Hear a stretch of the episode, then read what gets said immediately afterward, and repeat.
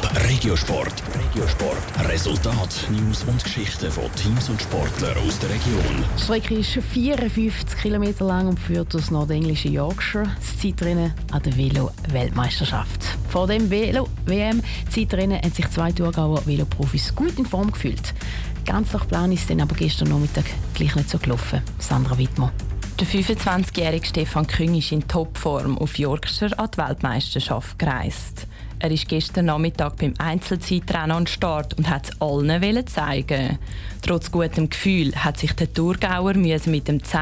Platz zufrieden geben. Mit dem ist er nicht zufrieden. Ich hoffe, dass ich ein bisschen weiterführen lange. Jetzt ist es 10. Immerhin Verbesserung zum letzten Jahr.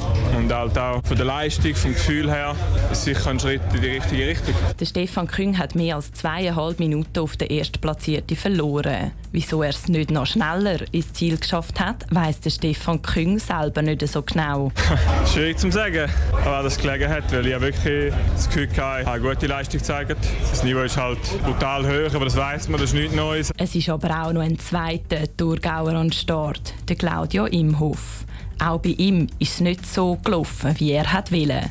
Der Claudio Imhoff, der heute seinen 30. Geburtstag feiert, hat es auf den 35. Platz geschafft. Sein Wunsch wäre es um unter die besten 20 zu fahren. Auf den ersten 20 Kilometern, die mehr oder weniger flach oder wellig waren, habe ich eigentlich einen nicht schlechten Rhythmus gefunden. Danach wurde ich aber vom Engländer ein- und übergeholt. Das hat ihm dann die Moral genommen. Dann ist es nicht mehr so rund gelaufen.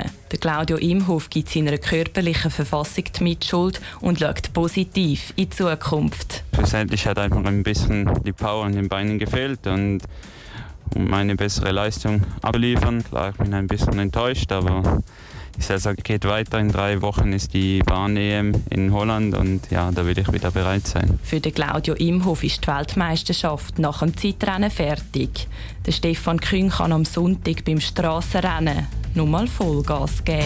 Top Regiosport, auch als Podcast. Mehr Informationen gibt's auf toponline.ch.